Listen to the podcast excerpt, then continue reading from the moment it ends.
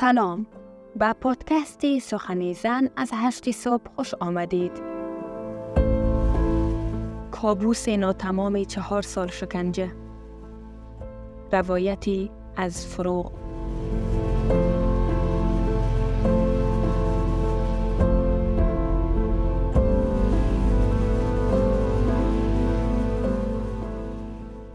سرم گیش می رود پیش چشمانم سیاهی می کند حس می کنم در اتاق تنگ و تاریکی قرار دارم و کسی با همه توانش مرا شکنجه می کند و بدنم را با کارد بران که او پاره می کند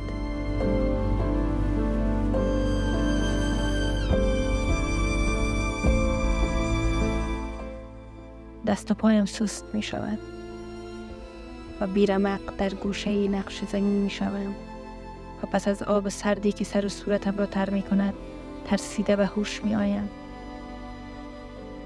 ثانیه های پس از آن در حالی که چشم هایم از کاسه خانهش بیرون زده چهار طرفم را دقیق می بینم که مبادا دوباره خانه همان ظالمانی باشم که چهار سال شکنجه و لطکوب آنان نه جانی برایم ماند و نه روحیه برای ادامه زندگی سالم.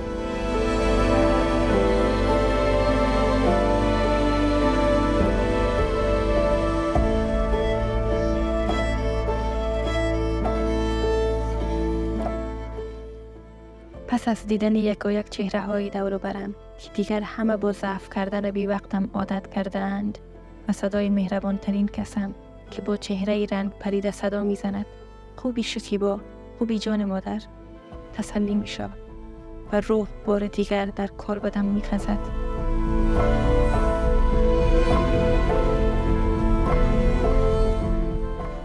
بدبختی های زندگیم زمانی آغاز شد که سرنوشتم به دست دیگران رقم خورد و دیگران در مورد چگونگی ادامه زندگیم تصمیم گرفتند و مرا روحی خانه شوهر کردند. زمانی که چهارده ساله شدم و با خوب و بد زندگی بیگانه بودم پدرم تصمیم گرفت مرا عروس کند و به خانه بخت بفرستد و اولین خواستگاری که دروازه ما را کوبید جواب بلی گفت و خبر نامزدیم را در بین همه پخش کرد.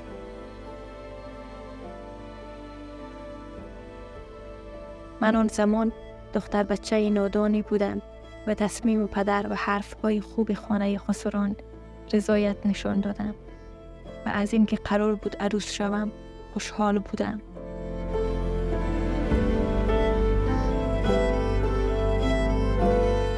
یادم می آید زمانی که خبر مراسم نامزدیم در بین همه پخش شده بود من هنوز از عروسک هایم دل نکنده بودم و خودم بارها تدارک عروسی عروسک هایم را می گرفتم و برایشان لباس نو رنگ رنگ می دوختم. برای من مفهوم ازدواج همون خوشحالی چند لحظه محفل بود که به صورت همه نقش می بنده.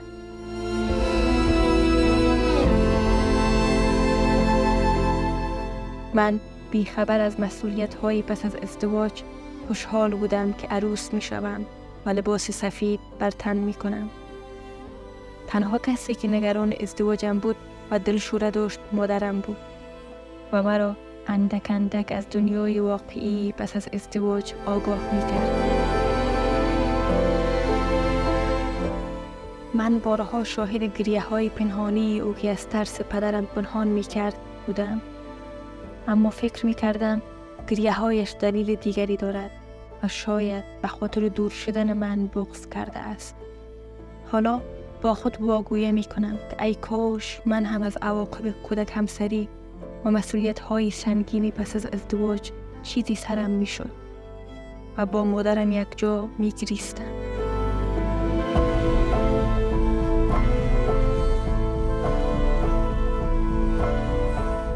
و با ازروزاری از پدرم می‌خواستم تا مرا شوهر ندهد. اما من درک درستی از ازدواج نداشتم و دلم به کالاهای رنگ رنگ و جواهر گرانبهایی که هر دم میخریدند خوش بود. از اینکه همه خوش بودند و پای کوبی می‌کردند فکر می‌کردم ازدواج یعنی سراسر خوشی و شادمانی که با این کار همه همین طور میخندند. و شادی قسمت می‌کنند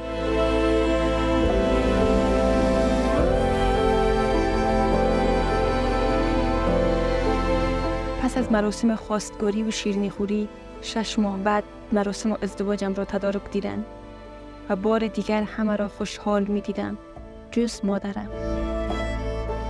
مردی را که قرار بود همسرم شود را بیشتر از دو یا سی بار ندیده بودم. اما فکر می کردم پسر جوان خوب و مهربان است.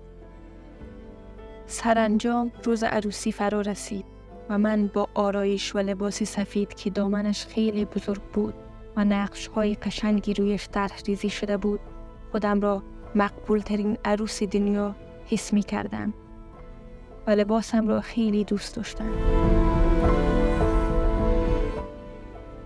مراسم عروسی با همه رسم و رواجی که داشت سپری شد. و من صاحب خانه جدید شدم. و با انسان هایی که برایم بیگانه می نمودن هم خانه شدم.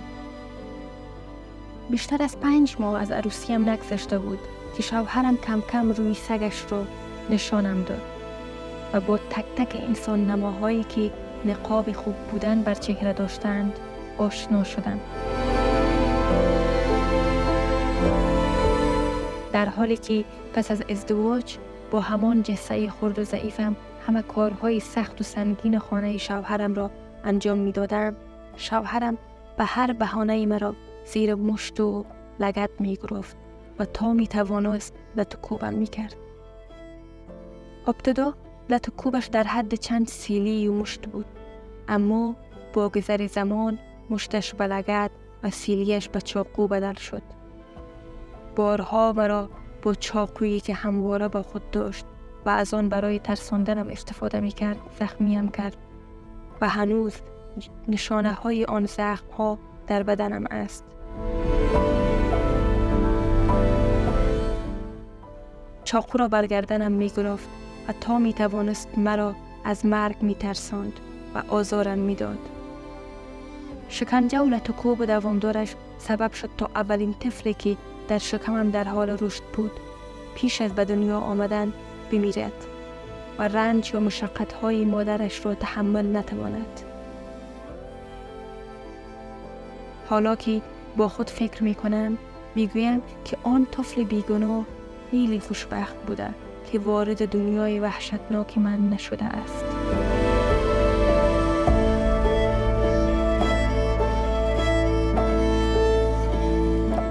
خانه پدرم خیلی دور از ما بود و من نمی توانستم به تنهایی خانه ایشان بروم.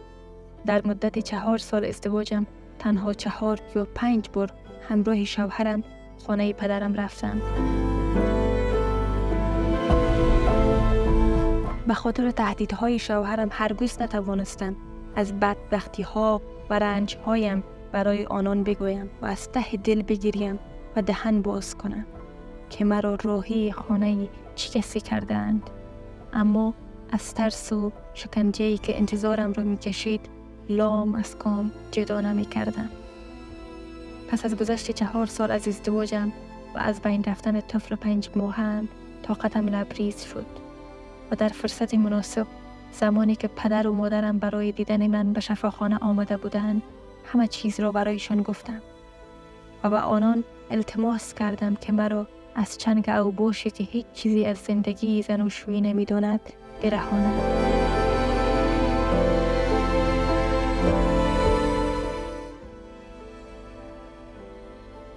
پس از با خبر شدن پدر و مادرم از ظلمی که آن همه مدت تحمل کرده بودم تصمیم گرفتن خانه خسرانم بیایند و ماجرای زندگیم را از نزدیک ببینند. یک روز پدرم آمد و با من شوهرم و خانواده شوهرم صحبت کرد. آنها بیدرن ظلم و شکنجه ای را که در آن خانه بر من تحمیل می کردن انکار کردند و گفتند که جنگ و دعوا در هر خانه و بین هر زن و شوهری صورت می. اما حال و روز و بدم نشانه های زخم بدنم و از بین رفتن طفلم گواه همه اتفاقهایی بود که در آن خانه به مدت چهار سال تحمیل کرده بودم.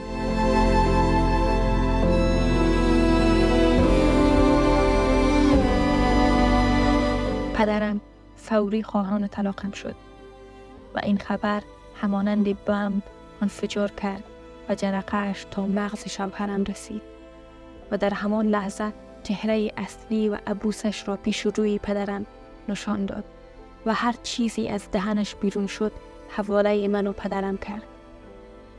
پدرم از اینکه تا حال دیوانگی و خشم وی رو ندیده بود شوکه شد و در همان لحظه دستم را گرفت و از خانهش بیرون شدیم